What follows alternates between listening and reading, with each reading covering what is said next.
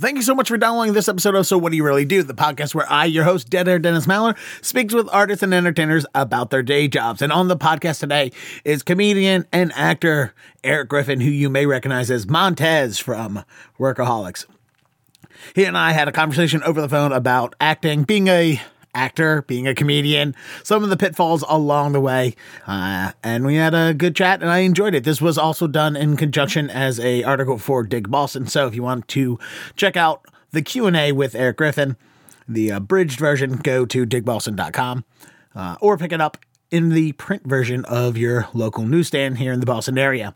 And of course, this conversation is the full unedited phone call that we had. Uh, it was a fun one. Great guy.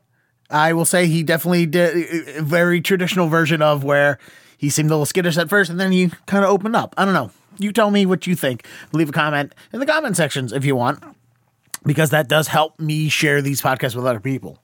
Uh, speaking of other podcasts, we got a lot of podcasts coming up. So there's going to be a semi regular release schedule coming up. Uh, I got some content, uh, some weekly esque content that I'll be releasing. Basically, I did, I was fortunate enough recently to monitor uh, to monitor to moderate a couple panels at the Boston Sci-Fi Film Festival, and I recorded them.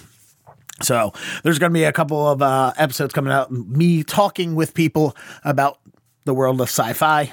We have a bunch of different topics, so that's going to be a fun one. There's going to be a couple fun episodes to listen to.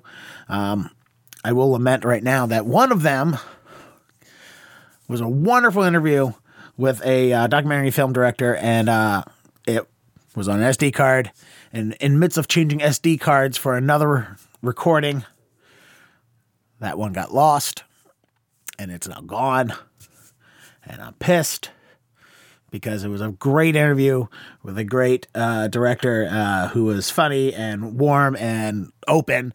Uh, and I think uh, all on top, a very interesting person. And unfortunately, now it's all gone. And I'm pissed off about that. And I probably shouldn't bring it up, but I will anyway. Uh, I'll make this the only time that I mention how mad I am about it.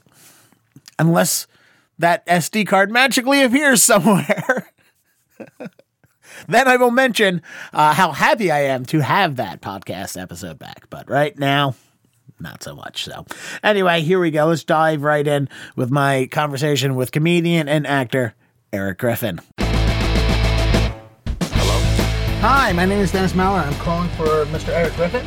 This is Erik. Mr. Griffin, it's Dennis from uh, Dig Boston. How are you doing this morning? I'm good. What's happening? Great, great, great. You got a cup of coffee, get yourself uh, nice and woken up and uh, ready to chat? Yeah. Okay. Uh, first off, I just want to say I um I was I saw your half hour taping at the Wilbur a couple years ago, and Oh my God, that's so long ago. it was a while ago, but I, I remember it specifically because you came out with so much high energy, and so like you came out swinging on the crowd, and I am kind of curious, did that have to do with kind of the cloud, uh, the crowd being a little lackadaisical that night, and the other comedians being a little bit low energy before you, or is that kind of your normal mo? Well, I remember that night just um I actually came out and like said something that I wasn't gonna say just to get the crowd going, and they actually used it in my in the special. So, yeah, I wanted to like get them going because I was like, wow, it did seem like it was weird energy in the room that night. Yeah, and I, I, I went to since I moved to Boston and they were they were doing the tapings here in Boston. I went to all the half hours except for like one or two that I had my own shows booked on at the same night. But they really are just papered like they paper in an entire nightclub or an entire theater, um, and it kind of works out a little bit weird. Yeah, I think so too. I mean, sometimes you watch a half hour special of someone that you think is really funny, and you're like, how come that didn't go well? And it's just, it's not necessarily their fault. It's just like the way they put it together. It just seems as if it's not conducive to getting a crowd that really wants to laugh at comedians. So sometimes it just comes across, you know, sometimes you catch lightning in a bottle. And, uh, and then I, I always think that when it doesn't go well, I'm not going to necessarily be like, oh, that guy's not funny or that girl's not funny. I think it's just like, oh, that probably is a weird taping night. That's what I've come to know. Yeah, and I just from watching them, I know they do a really good job of, and I'll say sweetening them up because I don't want to say make it sound like they're adding laughs that weren't there, but they definitely do a great job of making the laugh, maximizing each and every laugh audio. Well, you know, it's a well, it's a it's a TV show. You know what I mean? It's not a live sporting event. You know, where there's score or something, or it has to be like some kind of like, you know, done. You know, it has to be done with some sort of like morality to it, or like you know, this is just a it's a TV show, so it's got to it's got to look good, so people will watch it.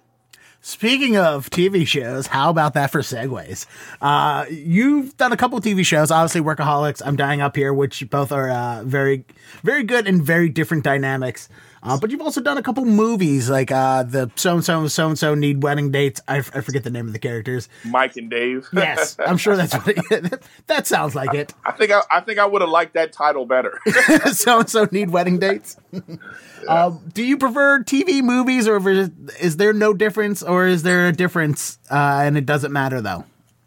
Um, I mean, if you just go into the nuance of it, there's a lot of differences. Like, um, you know, like a single cam TV is very much like a movie. So, you know, as opposed to say a three camera sitcom in front of a live audience, that's completely different. You know, that's more like stand up. Um, I mean, I, I don't know. I, I like I like I like it all. I just like to work. You know what I mean? Okay. Um, and now speaking of the two shows, uh, did you actually know any of the the three main guys, workaholics? Did you know them from comedy before being a part of the show? Yeah, I knew of Adam, and I've I've been at some shows with Adam a few times. It's funny, like the week before, the week before I auditioned for Workaholics, I was at a show with Adam, and I was like, I was like being like this big brother guy. I was like, you know, you're doing good, man. Keep it up. Not even knowing that he already had a show about to come on the air. Hey, you're, you're doing good, kid. One day th- good things will happen to you. Next week, that- they already that's happened. Exactly how I was. I was like, "You're gonna make it one day, kid. You're good," you know. And then here, here I am. I walk into an audition room, and here he is sitting there. that I, that's I had a similar situation with a uh, uh, casting or not a casting agent, a guy who runs a talent agency. I knew him from a uh, from a band he played drums in through his singer. He does some casting call. I show up. I'm like, oh hey, good to see you again. I should automatically get this job, right? And that didn't happen. But Ha. so uh, uh, now working with uh, on I'm Dying Up here on Showtime. That's a completely different uh, type of show compared to Work- Yes, Workaholics because they're both comedies, but two different styles of comedy. Was there a, preparation or a, um, a culture shock?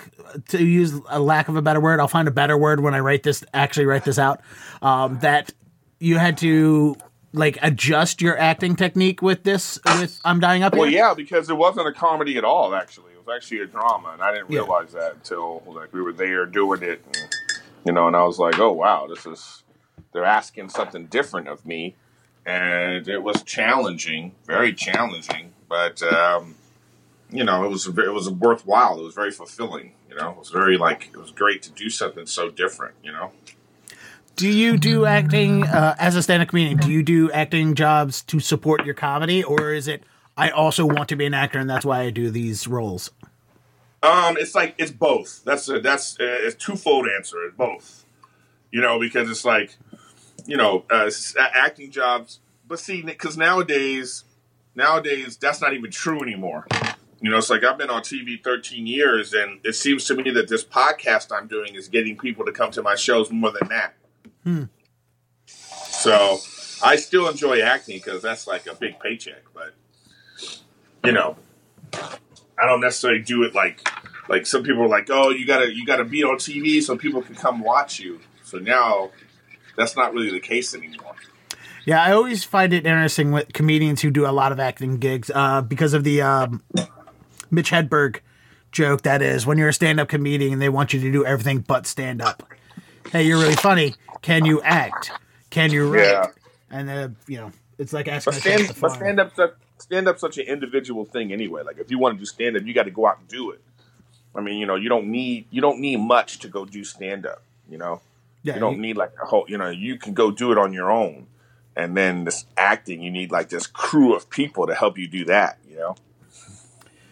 when you started with uh, I'm dying up here since it's a show about stand-up comedians did was there an open relationship between you and the writers on writing some of the material for the show Yeah, we we had some say, but like you know, I mean, it's '70s comedy, so I didn't really, I didn't, I wasn't that familiar with it, you know. So I just, I left it up to the writers to come up with like, this is like the framework of like, oh, this is what this guy's talking about right now, and then I said, okay, well, let me have, let me try to put like whatever the flair that this character is going to put on it. You know, it was actually, it was actually kind of difficult. I mean. I don't like stand up on television shows because it's it's really hard to like capture what live stand up really is. So, you know, it was it was something else, man. you know. I think I saw on a deleted scene or like a behind the scenes thing you you you had they you wrote a Nixon joke that they end up cutting for time. I think they just cut it because they, I don't know, I don't know why they cut it because they used something else. I don't know if they cut it for time. I think they just cut it. But I just, you know, maybe it was just too, even though it was about Nixon, it might have been too modern. Okay. Um, before you did comedy, you had you know in your bio, like the first line in your bio is uh, realize uh, you know quit his day job to become a comedian in 2003. Uh, and since this, I run a podcast where I talk to people about their day jobs. I can't but help wonder what was that day job that you quit the, before you became a full time comedian. Well, I was working at a school. I had a whole different life plan. You know, I was going to, I was like doing the doing the yearbook, working in the office. I was going to school to finish up so I can like officially become a teacher. And I, it just, but it's just that's not what I wanted to do. Is there? uh Do you think working in front of a crowd of kids helped prepare you for stand up, or were you doing um, stand up before I, that I and you I think it helped you? when I used to coach, I mean, I always am like, I always had like an entertaining way about myself. Because when I used to coach basketball, I would, uh, you know, the way I would like yell at the kids from the sideline, the crowd behind me would laugh. so, you know, I, I that's when I first learned that, oh, my emotional state is funny to people. okay. Uh, so that was a hard that was a hard thing to swallow at first because you know you know you're you're yelling at somebody because you're angry and then people behind you are cracking up. I mean that's you have to really accept that and then once you do you'd be like oh okay and this is can translate over to you know entertainment. Um. Now, now that I know you coach basketball, the name of your first album, Technical Foul, makes a lot more sense. Uh, and speaking yeah. of technical foul, uh, how do you feel like you've changed comedy wise, if any, from technical foul all the way up to uh, last year's special Amerikan Warrior? Which, by the way, great you know, job with the pun. You know, I don't, man, I don't think I changed that much. I mean, I really don't. As I as I look back on it, it's still like my sensibility on on uh, throughout the whole thing. It's just that just different topical topics that, that are out there that that I'm talking about, but I haven't changed that much actually. Well, with that, uh, with the political, you know, you're a lot. You see, I when I remember watching it on Showtime when it premiered last summer, uh, it you seemed a lot more political than I remember you being. Do you think that's a product of the? Well, I guess that would be a change. Yeah, that would be a change. You know, but the thing is, is like that's what they wanted. You know, I was doing that some of that material because like the world's changing, you know, with the Me Too, with like everything that's going on in the world, and like specials don't need to be evergreen anymore because people like you watch them and then they consume them and then they want something else and something else and something else. So I thought, okay, well, here's what I want to talk about now, and then I'll just do another one next year or something, you know. So that's just how that came about. And so yeah, the difference is that I was talking about political, topical subjects. Yeah were you were you was there a moment while you were writing that thing where you sought out more of that uh, that material? It just was what I was doing in the clubs, and so I made a tape and I sent it to Showtime because I was inquiring about like doing a second special, and then they were like, "Oh, we love this stuff. Can you do it? Can you?" Like I, I turned in a tape in January, and they were like, "Can you deliver the special by April?" That's quick because they, yeah, because they wanted it to coincide with the show. So it was like, yeah, it was a lot of work. That was the hardest work I've ever done in stand up for myself, like in in a short amount of time. I really had to hustle. Like every set I was doing was about that special. So I really enjoyed the work. Actually, I enjoyed the the pressure of it. I enjoyed the um, I enjoyed the putting that together for that taping.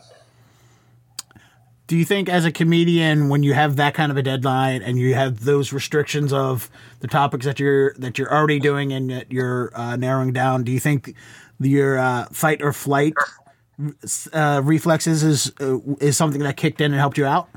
Oh hell yeah, yeah yeah for sure. Because I was actually taping. I'm dying up here at the same time, so I couldn't even go on the road. So I was doing like a lot of local shows. I was doing like you know the like um, the Irvine Improv, the Hollywood Improv, the Comedy Store, like, like the Belly Room. I would do an hour in there. Uh, you know, er, uh, um, Brea, Ontario. Uh, you know, I was doing like I was grabbing hours wherever I could. The Ice House to prepare for that. So it was like I, I really enjoyed that. It was like you know, it was like I was like I, I had to prepare right, and like every single time I got off stage, look at notes, listen to tapes. I mean, that work ethic I had when I was doing that is like I was like, oh, I need to do this all the time. It really taught me something about how to work as a stand-up again. Is it uh, obviously it's harder, I guess, writing staying in LA because there's less. Um, there's less long form spots in LA as opposed to the road or I guess in maybe New York. Right. Yeah, there's not a lot of places that people are just going to let you do an hour. Um, do, do, do, do, do. Since you mentioned it, let's uh, talk about about your podcast real quick because your podcast is pretty new, right? You only started it a few months ago. Yeah, yeah, I'm very new because you know that this is what you have to have now. You got to have a Twitter, Instagram, and a podcast to, to make it as a comedian. It's very, it's very, it's very annoying, but you know what? I'm enjoying doing it. Uh, do you have any experience doing interviews, or I get? I'm assuming it's an interview podcast. I haven't listened to it yet. I'm sorry. Um, but um, is it just um, you and it, other comedians it, talking? No, it's half. It's half. It's about half and half. Because when I first started, because I wanted when I before started doing interviews, it was just solo. It's just me riffing. It's called riffing with Griffin. So like topics in the world, I would just like go on and talk for like thirty minutes about it. So that's really what it started. It started off as, but then I started getting some interviews, and I've been doing. Oh shit, sorry. I've been doing a lot of interviews in the meantime, but I'm still going to go back to just me solo, you know, talking. Do you feel is that more comfortable for you than than trying to have a dialogue?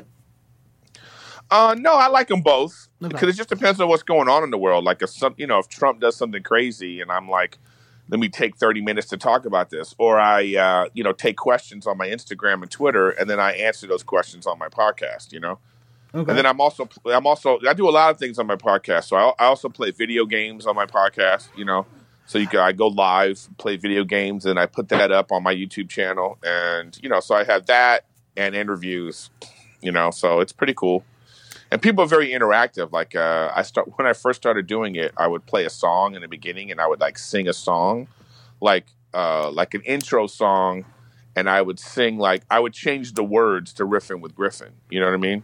Oh, nice. And then and then what happened was when I started to monetize, they were like, "Oh, yo, this is copyright infringement." So then I said, "Okay, I need, I need to start doing original music."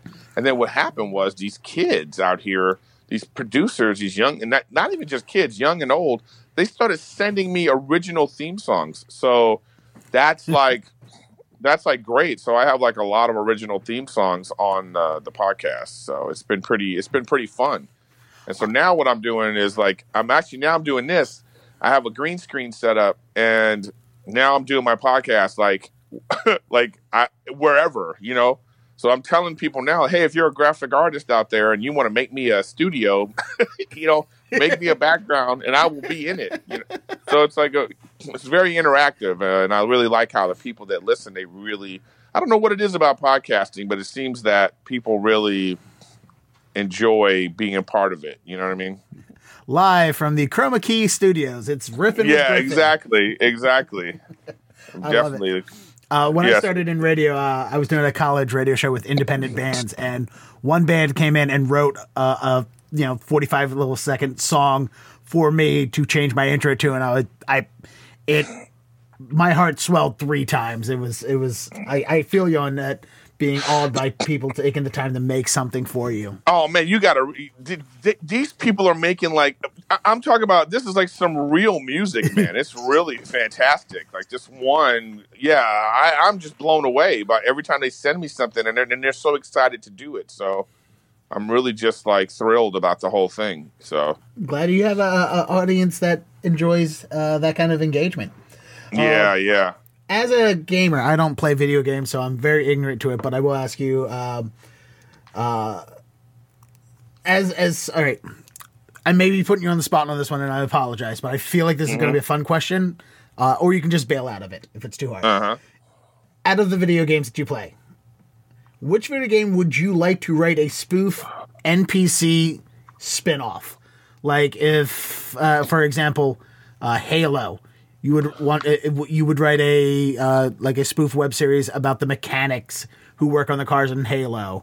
Or oh oh yeah yeah like I got Is there any that you... yeah yeah. Yeah well yeah the game Destiny that I play that would be so funny. Destiny is hilarious game. You know that's uh, it, it's so many characters in Destiny anyway. So much story in it. I'd love to be like like a like a mock like like a modern family type show where there's like these mock interview things. That'd be great in Destiny. You know what I mean?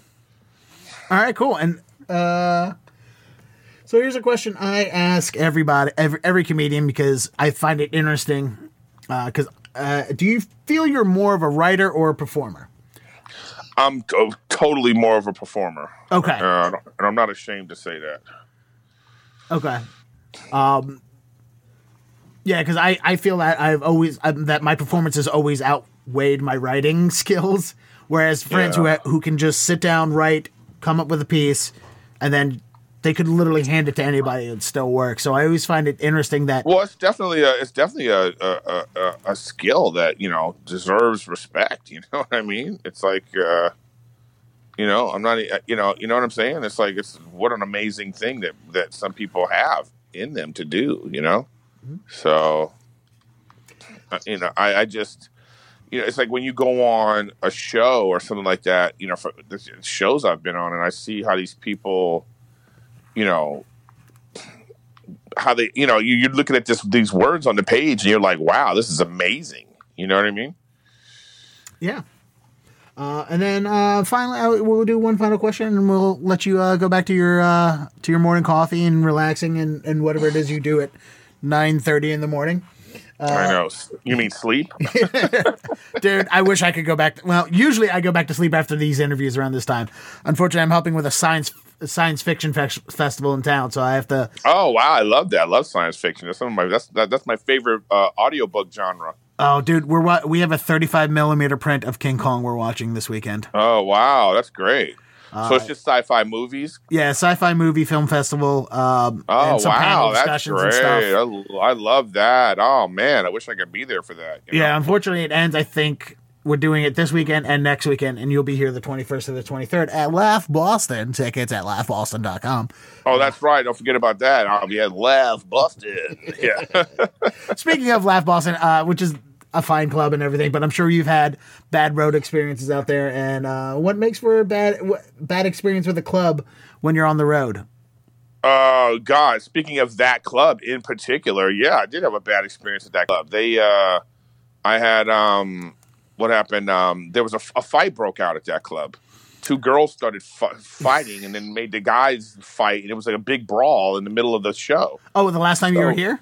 Not the last time. The time I think the first time I was there. Oh, geez, really crazy, really crazy. But you know, it is what it is. well, th- that's on the top of the list when the uh, patrons start fighting. Uh, yeah, man. Was it over? Uh, I I grew up in Baltimore, and I started at the Baltimore Comedy Factory.